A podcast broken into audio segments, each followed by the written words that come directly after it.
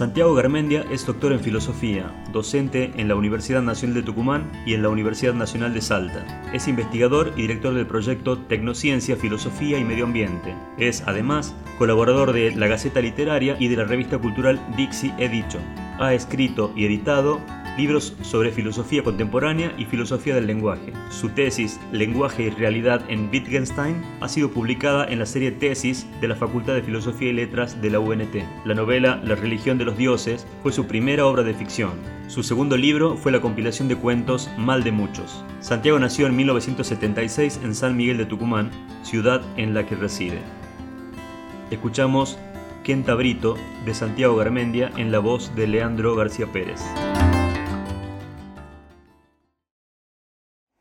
Gerrold, como filólogo y profesor de lenguas, ¿siente usted algún tipo de culpa por haber consagrado su vida a un idioma imaginario? Tolkien, no, ningún complejo ni culpa. De hecho, creo que hice una gran contribución al lenguaje. Soy un solitario bicho de ciudad. A mucha honra he logrado soportar miles de aburridas horas de departamento. Lo contrario a mis primos hermanos por parte de madre, los Brito. Los Britos llegaron a ser 5 en su momento. Mi edad era el tercero, con lo cual calzaba en el promedio de la manga. Su padre, Mariano Brito, llamado Resbalón, se había negado siempre a moverse de su casa en una finca de caña de azúcar al sur de Tucumán, arrastrando a la vida rural a la única hermana de mi mamá. Siempre fue pobre y logró muchísimas cosas con enorme esfuerzo.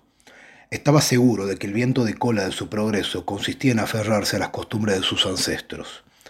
Decía haber ido al cine a ver una cinta de cowboy, que lo habían cupilado en el casino y se hacía tuzar en la peluquería. En realidad, este último verbo era apropiado, porque en el caso de la familia del Resbalón, una misma persona, Carlos Ontivero, ejecutaba los cortes capilares de Quino y hermanos. Fui testigo, la vez que el menor de mis primos tuvo que esperar que terminaban con el caballo tobiano de mi tío, que esperaba un turno antes en la fila del coafer. Yo estaba ansioso por visitarlos, a pesar de haber conocido junto a ellos los alcances de la palabra terror, o quizás por esa misma razón. Terror que comenzaba a mediados de enero con la bocina de la camioneta a las 7 de la mañana, indicando que mi apacible vida citadina sufriría un paréntesis trágico. La finca Montebello era para mi infancia el nombre del infierno de mosquitos, hambre, sed y oscuridad que me esperaba por el resto de las vacaciones, sumado a la imposibilidad de exteriorizar dolor o miedo. Con el tiempo, el miedo pasó y aprendí que podía confiar en mis primos, que eran la hueste más fascinante con la que conviví jamás. Resbalón viajaba a buscarme cubriendo 100 kilómetros solo para eso. Lo hacía por cariño sincero, pero también porque estaba subido a la tarea evangélica de endurecer mi carácter de malcriado burgués. Mi primera estadía entre ellos fue épica.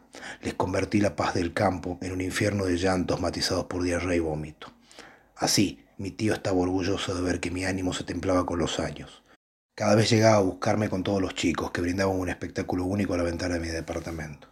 Como ninguno quería ir adelante para no perder el detalle del viaje, lo hacían en la caja de la camioneta azul oscuro, que parecía cargar una araña pollito.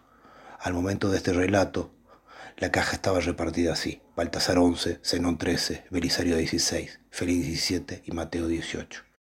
Yo saludaba a mi tío Resbalón moviendo la mano y con una risa nerviosa, que él disipaba desde la cabina con una venia alegre. Sin más preludio, me trepaba a duras penas a la camioneta para encontrarme con la sonrisa pura de Belisario, la cara torpe y mal gestada de Félix, que solo faltaba que me gritara «¿Para qué mierda te tenemos que venir a buscar?», y la indiferencia de Mateo, siempre volado. Los más chicos, la espalda contra el vidrio de la cabina, me dedicaban a un saludo sincronizado. La pregunta esencial era si traía conmigo alguna novedad, y todos me lo decían en perfecto el lenguaje élfico Kenya. Entonces Belisario ponía orden para señalarles que yo no había sido saludado apropiadamente. De este modo avergonzaba a sus hermanos, recordándoles que hablar el quenya implicaba también una dignidad y cortesía absoluta. Aya los amonestaba y después me decía: «El encima lumino mentielvo, una estrella brilla a la hora de nuestro reencuentro», bajando la cabeza y la mirada en señal de respeto. «Aya», contestaba yo honrado, y todos se sumaban a mi aya. Yo tengo parte de la culpa, pero no toda. Desde los 10 años comencé a llevar las obras de Tolkien de mi casa a Montebello, donde solo había un Quijote, la Biblia y un Mis Montañas. ¿Cómo iba a imaginar que prenderían así entre mis primos? En el campo, sin posibilidad de volver a la ciudad por un par de meses, el mundo fantástico de Tolkien era mi única vía de escape. Supongo que provoqué la curiosidad de los hijos del Resbalón por la fruición con la que leí y releí El Señor de los Anillos, mi obvio primer contacto con Tolkien. Fui comentándoles el contenido, dejándoles libros a medida que los terminaba. Resbalón y tía Anita eran muy estrictos en la educación de sus hijos en cuanto a consumos literarios, de indumentaria y de pensamiento.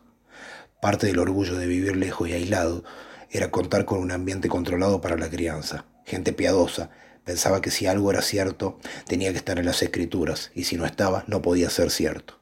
Por lo tanto, en el momento en el que pisaron la Tierra Media de Tolkien, los hermanos comprendieron que se trataría de un culto clandestino.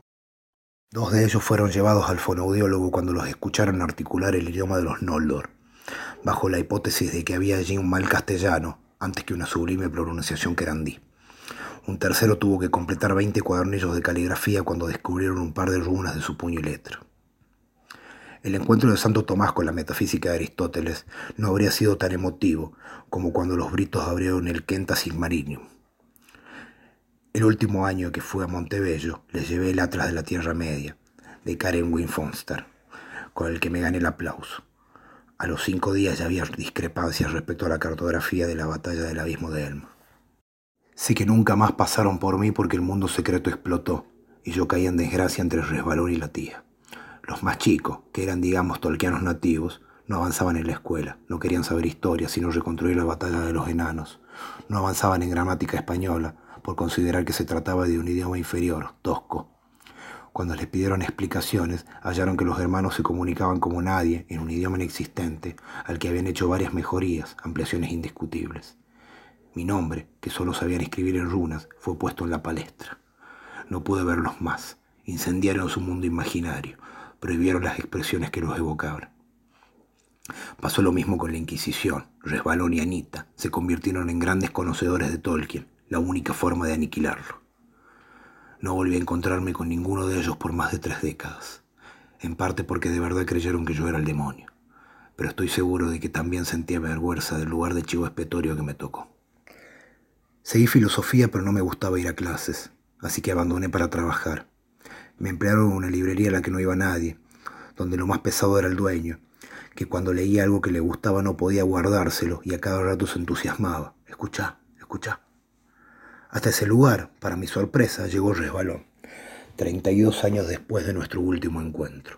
Estaba igualito, alto, grave, risueño. Su mirada no trasuntaba perdón, sino encargo. Belisario había contraído una pulmonía grave y me mandaba a llamar. En una campaña de papas semilla en los valles calchaquíes había pescado un resfrío imparable, recibiendo el peor de los pronósticos.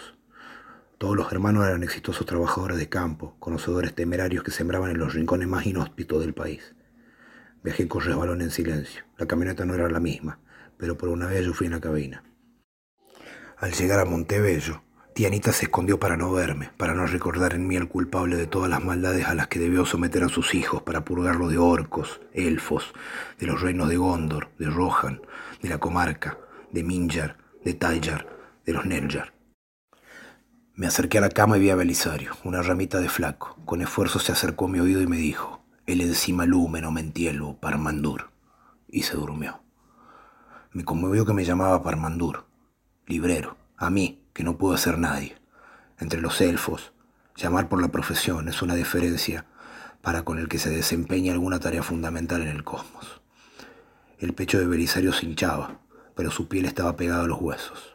«Haya, primo hermano, que tene no me entiendo», respondí. «Hasta nuestro reencuentro». Estoy seguro de haber escuchado a Resbalón completar esa despedida conmigo.